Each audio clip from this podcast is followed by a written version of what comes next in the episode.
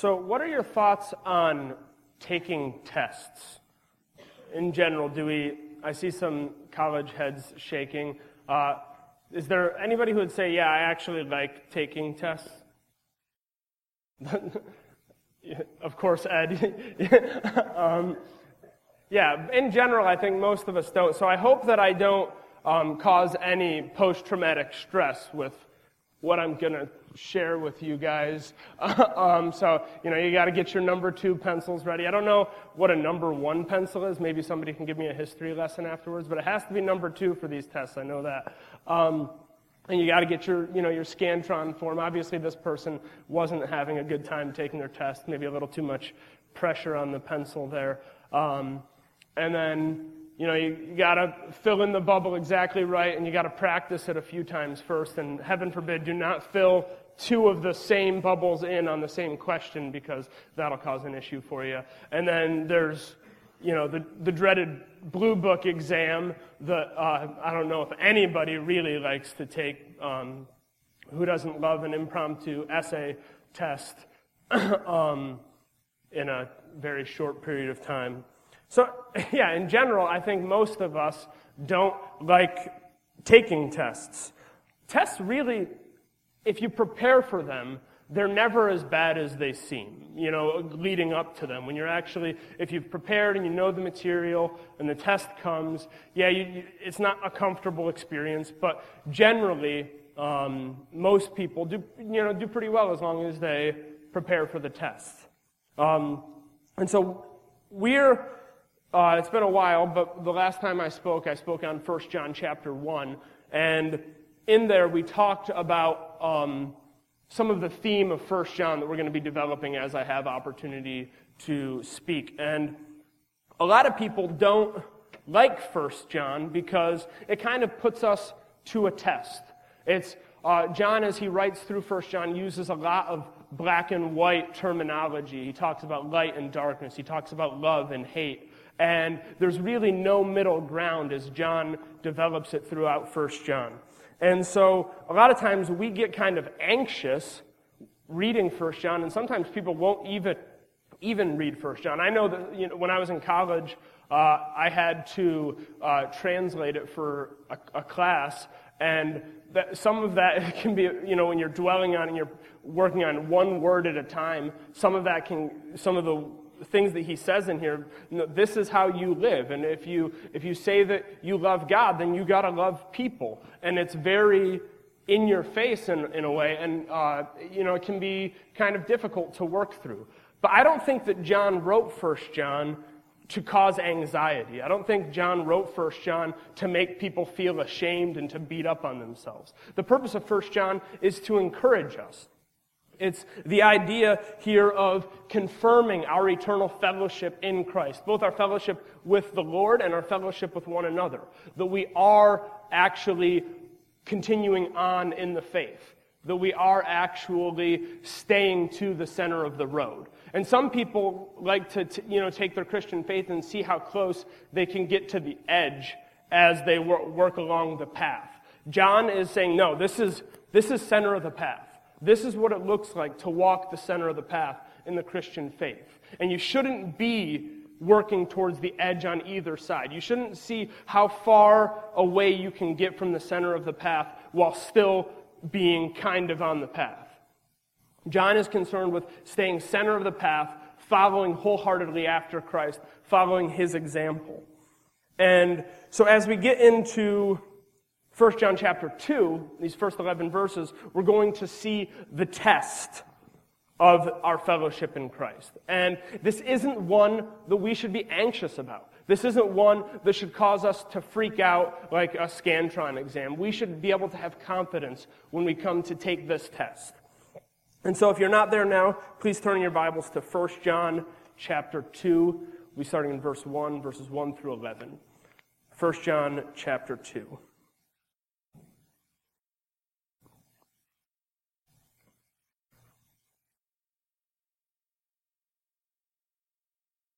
1 John chapter 2 verse 1. This is what John writes. My little children, I am writing these things to you so that you may not sin.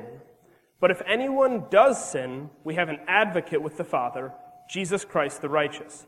He is the propitiation for our sins, not for ours only, but also for the sins of the whole world. And by this we know that we have come to know him, if we keep his commandments. Whoever says, I know him, but does not keep his commandments, is a liar, and the truth is not in him. But whoever keeps his word, in him truly the love of God is perfected. By this we know that we are in him. Whoever says he abides in him ought to walk in the same way in which he walked. Beloved, I am writing you no new commandment, but an old commandment that you've had from the beginning. The old commandment is the word that you have heard. At the same time, it is a new commandment that I am writing to you, which is true in him and in you, because the darkness is passing away and the true light is already shining. Whoever says he is in the light and hates his brother is still in darkness. Whoever loves his brother abides in the light and in him there is no cause for stumbling. But whoever hates his brother is in the darkness because is in the darkness and walks in the darkness and does not know where he is going because the darkness has blinded his eyes. Let's pray. Father, thank you for this passage.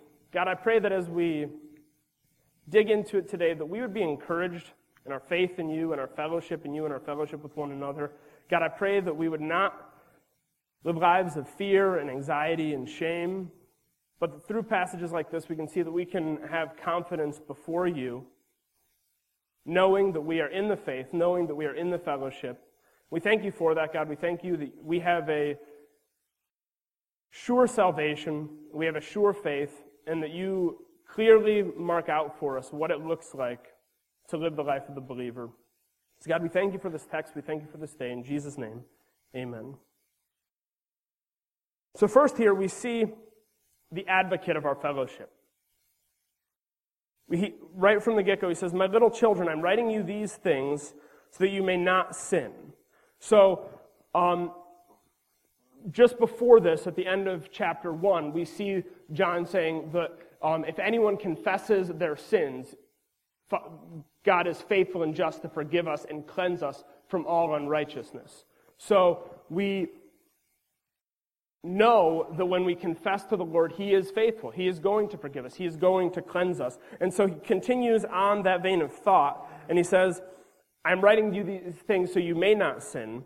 But if anyone does sin, we have an advocate with the Father, Jesus Christ the righteous. He is the propitiation for our sins, not for ours only, but also for the sins of the whole world. So we see here that we have an advocate with the Father, Jesus Christ. In the event that we do sin, we have this advocate to speak out on our behalf. Um, I really appreciate the way the writer of Hebrews delves into it and talking about Jesus as our high priest, representing us to the Father. If we look at Hebrews 4 15 through 18, this is what it says. For we do not have a high priest who is unable to sympathize with our weaknesses, but one who in every respect has been tempted as we are, yet without sin. Let us then with confidence draw near to the throne of grace that we may receive mercy and find grace to help in the time of need. So Jesus was made like us. And so he is able to sympathize with our weaknesses because he's been through what we've been through. He's dealt with what this world is like. And he overcame it in a way that in our own power we never could.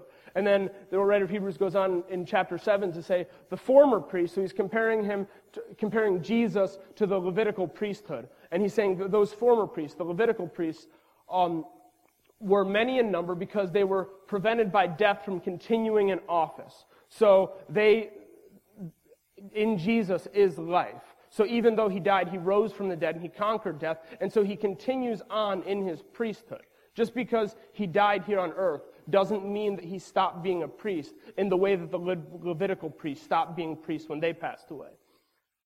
It says, but he holds his priesthood permanently because he continues forever. Consequently, he is able to save to the uttermost those who draw near to God through him, since he always lives to make intercession for them. Did you know that? Did you know that Jesus prays for you continually? You know, we look at John 17 and we see Jesus praying for himself and his relationship with his Father and praying for his disciples and that they would be one with him as he is one with the Father. And then we see him praying for all of us who would come to faith through the ministry of the disciples. That's us. in John 17 that he prays for then. But Jesus didn't just pray for us in the past. He didn't just carry us before his Father in the past. He carries us before his Father now. He makes prayers for us now. He intercedes on our behalf now. And so, yes, John is writing this that we would not sin. First John is, there's guidance in here, there's encouragement in here not to sin. But when we do, and we will, when we fail, when we mess up, we can have confidence that Jesus prays on our behalf. That he goes before the Father as a defense lawyer because you know that Satan is accusing us. You know that Satan and his demons love to see us fall. And Satan loves to go before God and say, huh, Are they really yours? Did you see how they messed up there? Did you see how that guy destroyed his marriage? You see what that guy just said to his child? You see that gossip that's going on over there in that church? And Jesus is our advocate, and he goes before the Father in our defense. And I, don't, I don't know for sure. I don't, I'm not privy to the conversations between the Father and the Son. But based on what I see in Scripture, I imagine that what Jesus says goes basically like this I know that they mess up. I know that they do stupid things. I know that they sin. But they're mine. And I gave them my righteousness. So when you look at them, see me. Because I died for them and I lived for them. And I live now for them and I make intercession for them. So Jesus prays for us. And he makes a defense for on, on, on the basis not of our righteousness, not on the good that we do, but on the basis of his own righteousness that he imparted to us. And not just that, we see here that he is the propitiation for our sins. That's got to be like a five or ten dollar word if I've ever heard one. Um, but the idea here, propitiation, is that Jesus is the wrath satisfying sacrifice. That he didn't just cover our sins, but that he took them wholly upon himself. This is a completely unique kind of sacrifice because the, the, the, sacrifices that we see in the Old Testament could cover sins. Atonement, the idea of covering over sins. But Jesus isn't just the atonement for our sins for a temporary period of time. He took them wholly on himself and completely obliterated them. And so he satisfied the wrath of the Father against sin for those who believe in him.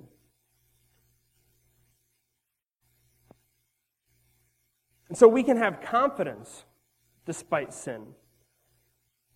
The Lord doesn't desire for us to live in shame. We can have confidence before Him in light of the test that we're about to look at in the next group of verses. Because, not because of anything that we do, but because of what Jesus has done, what Jesus continues to do for us. And so even when, when we are prone to have shame, to have fear, to beat up, beat up on ourselves, to, to look in the mirror and struggle to even look ourselves in the eyes because we, we know just how desperately wicked we are. Jesus paid for that. And not in part, but the whole. And so we don't have to do extra penance. When we try to punish ourselves for the sins that we've committed, in effect, what we're saying is that the, the grace of Jesus, the free gift of Jesus, the death of Jesus, isn't good enough to pay for our sins. That's, that's not how we conquer the flesh, by beating up on ourselves. Paul says that the discipline is good for some things, but, but it has no power to defeat the flesh. Shame is not the way. Self loathing is not the way. Jesus' sacrifice is good enough, not just to save us, but to sanctify us and to purify us. We do have a personal responsibility to change, though. We can't just continue in the same ruts. We have to get out of the ruts and we have to get on this path that John's laying out for us in 1 John. We're called to seek wholeheartedly after Jesus. We're called to love the Lord our God. Called to live in obedience to Him. And so John is writing these things so that we wouldn't sin. And I remember, unfortunately, this really isn't too, too long ago, but if you talk to me, you'll find out pretty quickly that I'm, I, lo- I love talking about the sovereignty of God in all areas. I, um, and everything that that entails, and you could probably stereotype me based on that statement alone um, in my theological position. Um, and so, in the midst of that, I became convinced of a falsehood. And that falsehood was I would come before the Lord and I would pray to Him, and I would say, Father, I have no power to change myself. I, I, I can't do it. And so, if I'm going to change in this area, you got to do it for me. You got to change me. The problem with that is I've now blamed God for my, my sin. I've, I've blamed God for my rut. Because I'm saying, God, I can't do it, so it's got to be you. This is all on you. And so if I keep sinning, that's because you didn't change me. And that's, that's not true. Because the Father did give us the power to conquer sin when he sent Jesus for us, and when he sent his Spirit to dwell in us. And that's absolutely crucial for us because we can't end up in a situation like that where we say, oh, God's, God's so sovereign that I, I have no say. So if, if I'm, if I'm going to change, it's, that's got to be a God thing. It can't be a, a, a me thing. Because if you have Jesus in your life, you are empowered. And the Lord desires obedience from us. It's not obedience from himself in our place.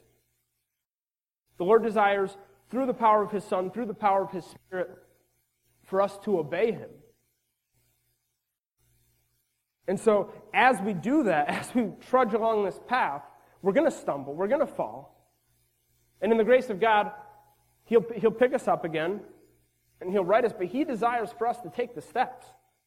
He's not going to take the steps for us. And so there, there is this test for our faith. And we know up front that we have this advocate. And as we walk along this path, as we seek to follow after him, that Jesus is going to speak in our defense every step of the way. But we're called to walk in it. And we're, we're called to this test. And this is what it is verses 3 through 6. And by this we know that we have come to know him if we keep his commandments. Whoever says, I know him, but does not keep his commandments, is a liar, and the truth is not in him. But whoever keeps his word, in him truly the love of God is perfected. By this we may know that we are in him. Whoever says he abides in him ought to walk in the same way in which he walked. So we're called to obey. We're called to obey these commandments. And so the test for the believer, this test that we're taking, Obviously, it's not on, on a Scantron, it's not in a blue book. We can't write an essay for it. It's to obey the commands of Jesus, it's to follow his word. And it even says, Whoever says he abides in him ought, to walk in the same way in which he walked. Jesus set the example for us. He paved the way, and he empowers us to do it but we are called to walk in the way that he walked. And so when we, when we call ourselves a believer, when we call ourselves a child of God, this is the expectation that we, that we look like our Father. you know, just like I expect Roland to look like me in some way, and so far he still has blue eyes. We'll see if that changes. Um, the Father expects us to look like him. If he's our Father, we should bear some resemblance. And just like the disciples in Acts, based on the way they're living, based on the way they're speaking, people look at them and they say, We know that you've been with Jesus. That's what people should see when they look at us. They should see the resemblance of our Father in heaven. We walk in the same way in which Jesus walked. In James, uh, this is a passage that you know causes a lot of strife for some people, but um, James puts it this way If a brother or sister is poorly clothed and lacking in food, in daily food, and one of you says to him, Go in peace and be warmed and filled, without giving them the things needed for the body, what good is that? So also, faith by itself, if it does not have works, is dead. But someone will say, You have faith and I have works. Show me your faith apart from your works, and I will show you my faith by my works. So the, the faith that we have in Jesus isn't just to say, I believe that Jesus did these things. I believe that Jesus came. I believe that Jesus died. I believe that he rose from the dead. And I believe that he reigns forever. It's to say, I believe in him. And I trust in him. And I know that there is no other entity, person, perspective that gives clarity to this mess that we live in. And that gives a way to earn any merit unto myself. Our faith in Jesus is to, to say that we have no sufficiency of ourselves. And we can't find another philosophy or theology or pantheon or any perspective or worldview that gains us any merit or favor. And so, if we believe in Jesus to that extent, that there is no other means by which we may be saved but Jesus, but then we continue to live as though we're just the, the trappings and the desserts and the all the things that the world has to offer are good and valuable and fruitful, and we, we take them into our lives, and we, we try to say that we have Jesus and we have those things. It does not make sense. They are not compatible. We are called to live like him because when we, when we confess him, we, we say there's, there's no other way. I have no power to save myself. There's no other way to salvation but through Jesus. But then we add all these other things back into our lives after the fact, and we, you know, we, we like to say, oh, okay, I got Jesus, I'm good. No, the, our faith is, is called to be a deeper faith than that. One that doesn't just change what we say we believe, but changes everything that we say, and everything that we believe, and everything that we do. This faith, this faith is absolutely transformative. And so it follows suit. The walking the center of the path, the following wholeheartedly after Jesus, the, the calling yourself a child of God, calling yourself a believer in Jesus, a follower of Christ, that you would walk in his footsteps.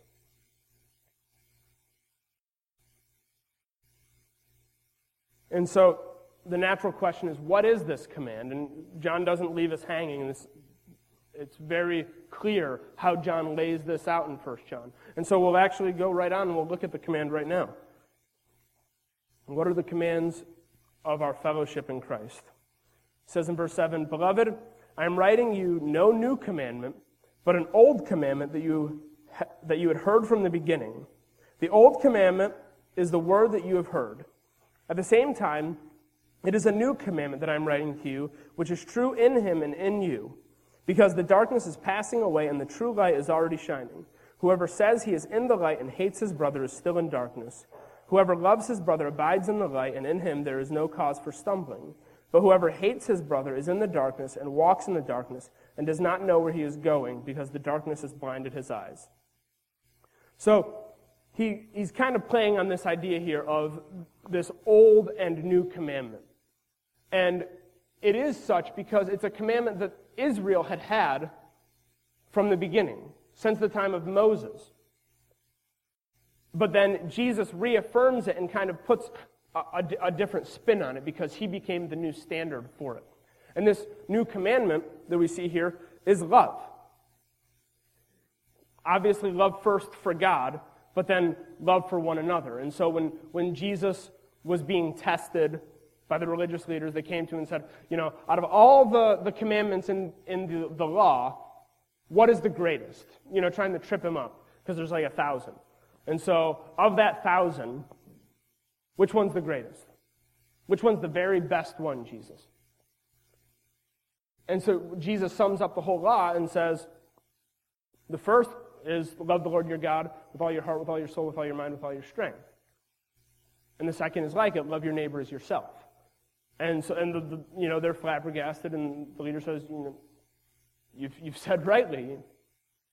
And so, it's an old commandment in that sense, but this is, this actually is very similar to what Jesus said in John 13. And so, what Jesus shared in John 13, verses 34 and 35, is a new commandment I give to you, that you love one another. Just as I have loved you, just you also are to love one another. By this, all people will know that you are my disciples if you have love for one another. So here, Jesus says, a new commandment that I give to you love one another. Why is this a new commandment if Jesus had already been tested? And he, said, he points to the law, he points to the Old Testament. Well, what does Jesus add to this? He doesn't say, love your neighbor as yourself. He says, love one another as I have loved you. He sets a new standard. And so this is, John obviously was very front row and center to Jesus' conversations, and he heard these things. And John clearly is reflecting on these things. And obviously, John wrote the Gospel of John. And so he's, as John shares in 1 John, you can see very similar language to what we see here. And what I draw from that is that it's never been any different. The Lord has always desired for us to love Him with everything that we got. And that's not just going to be an up down relationship. And I, I live an isolated life by myself, and I got God, and I'm good. That was never the Lord's desire. And if that's what our lives look like, we are not fulfilling the command of Jesus. If you got God and you're good, you're not good. Love one another as I have loved you. And that's the test. The test here is not if we love God. We show that we love God by having love for one another. That's the test. That's the command. Love for one another. And so he brings it back to this contrast that he brought up in chapter 1 of light and darkness. And so he, he adds an extra layer to it and he, he puts love for one another as living in the light. So if, you, if you're truly living in the light of Jesus Christ, and you, you've repented and you've turned from your sin and you're walking in the way of everlasting, and you're following after Jesus and you're walking in his footsteps, you better have love for your brothers and sisters in Christ. You better have love for one another, because otherwise you're not walking in the light. And there's, there's not another option. It's the way that John puts it forth is either you're loving one another and you're in the light, or you're hating one another and you're in the darkness. And so if you, if you say that you love God, but all that we have for one another is hatred or bitterness or gossip or slander or malice or wrath. Do we really love God? Because John ties those things together. That if you have love for, if you have love for the Lord, we're going to have love for one another. But there's confidence there because we already said we're going to mess up. We're not going to get this right all the time. Am I going to have roots of bitterness that try to spring up in my heart? Are there going to be times where I, somebody does something and I just want to bash them to somebody else? Yeah, th- this, this whole passage here is prefaced with the idea that we will mess up and we will sin. And so when we stumble and when we fall along this path, we have an advocate who goes before the Father and he prays for us so that we don't have to be ashamed so that we don't have to run and hide and try to clothe ourselves with the close, closest thing that we can hi- find to hide from the Lord. We can have confidence that even when we fail, even when we fall, even when we mess up, we can come before the Lord knowing that His Spirit lives inside of us, knowing that His Son makes intercession for us, and we can confess our sins before the Lord, and we can have full confidence that He is faithful and just to cleanse us from all unrighteousness, from every impurity.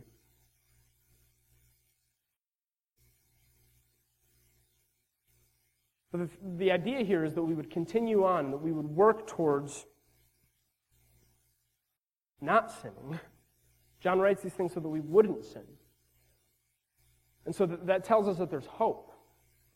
And that's what's so encouraging about this is we're not doomed to make the same mistakes and failures over and over and over again. The Lord expects and provides and gives us grace to mature in our faith and to grow up and not just stumble as a child, but that we could grow in the, the dexterity and the balance to continue on in our faith, to walk, to follow in Jesus' footsteps. And so, this is what life at the center of the path looks like following after Jesus, is living a life characterized by love love for the Father and love for one another. And so, if, if we want to know, if we want to see if we pass the test, we got to look at ourselves and say, how, how are we loving one another? And, and I've shared this with some of you, but something that I've been dwelling on lately, something that's been in my mind as I am relatively newly married and um, definitely a new father, and knowing that the Lord calls me to love my wife and to love my child. I, have I've been dealing with, so often we hear people say things like, I love you so much.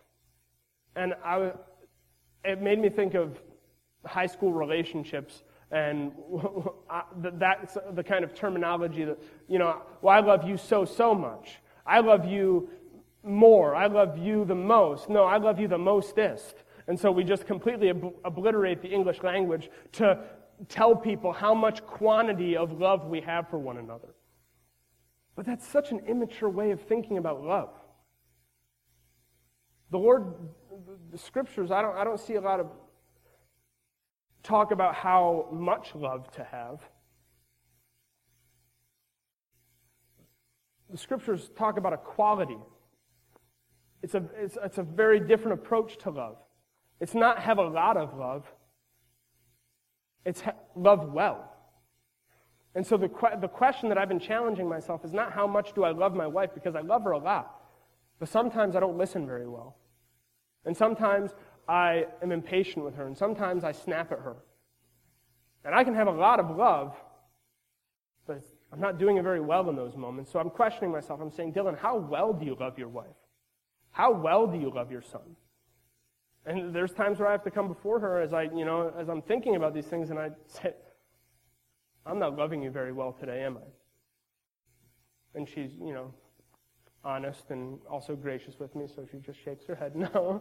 um, and I think that we should challenge ourselves as well. The, not to have this immature view of I love, I love you so much. Because people say I love you so much and they cheat on their wives and they abuse their children. And so having a lot of love doesn't cut it. The scripture gives us a very clear idea of what it looks like to love each other well. And that's what Jesus laid out for us. And I see no better picture than the night that he was crucified. That he started the night by washing his disciples' feet in the minuscule things, in the minor things, in the, in the minutiae. He loved his disciples well, and then at the end of that night, he goes to the cross, and in the most magnanimous expression of love that we have ever seen, he dies for the sins of the whole world. Jesus loved well. In the little things and in the big things. And so we also are to love well. All along the way, knowing that we're going to stumble, knowing that we're going to fall, knowing that we're going to mess up, knowing that Jesus is there for us, that He is our high priest, that He represents us before our Father, that He sympathizes with every weakness that we have. And then He says, I know they do stupid things. I know they mess up and I know they sin, but they're mine and I love them and they have my righteousness.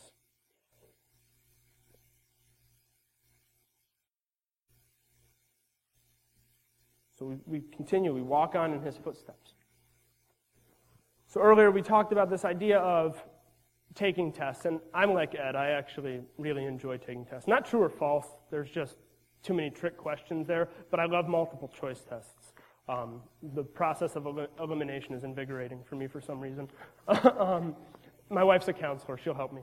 Um, so, one kind of test, and this is a little bit of a different approach uh, to testing that I don't enjoy, and I, I, definitely didn't when I first became an adult. I've kind of matured and grown up a little bit. But when I first started applying for jobs, there's like the, the background check thing that goes out, and then you have to fill in that, you know, that question of have you ever committed a felony, or have you ever been convicted of a felony, or whatever. And I would pause and think about that, like as though I didn't know if I had committed a felony or not. Um, and I, I haven't. And I knew every time that I, um, every time that I did those background checks, that I had no criminal record whatsoever. Um, you know, in term, you know, like on the books, most of us are clean as a whistle.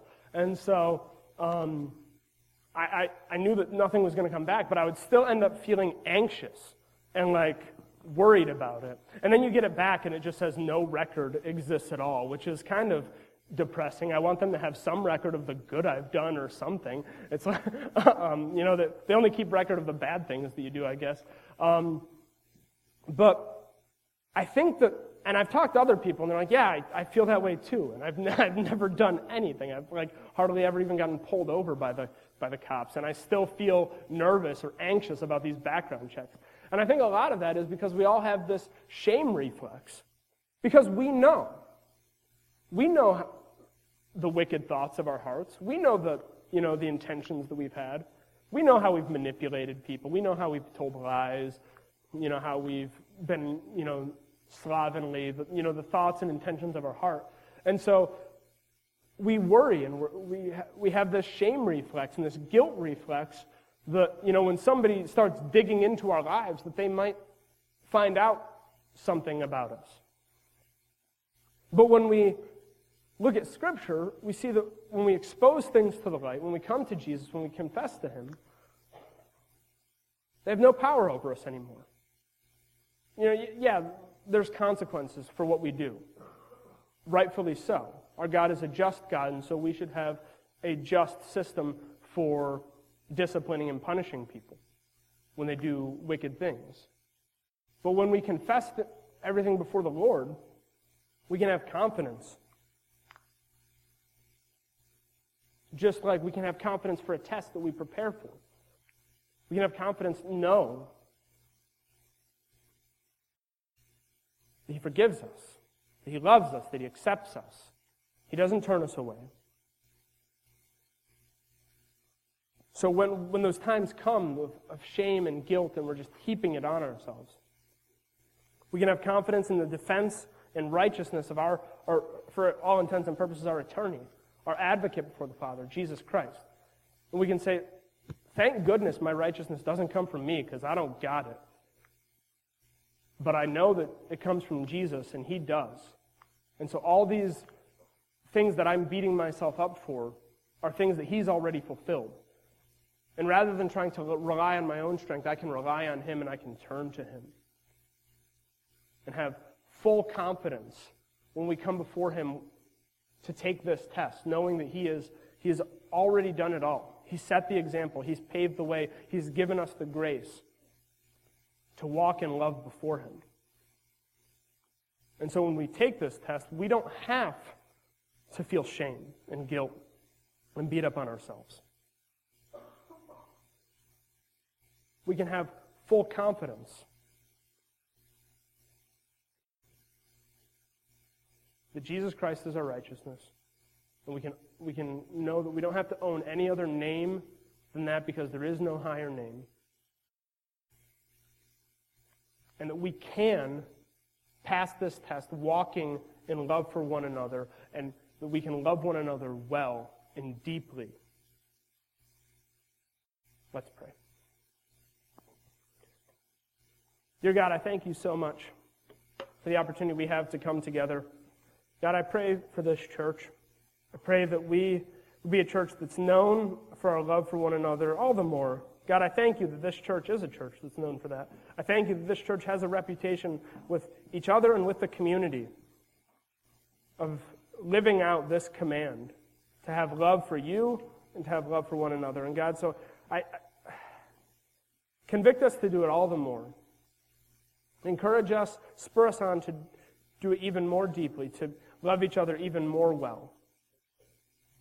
God, I thank you that this is a church that longs after you, that seeks after you, that follows in your footsteps.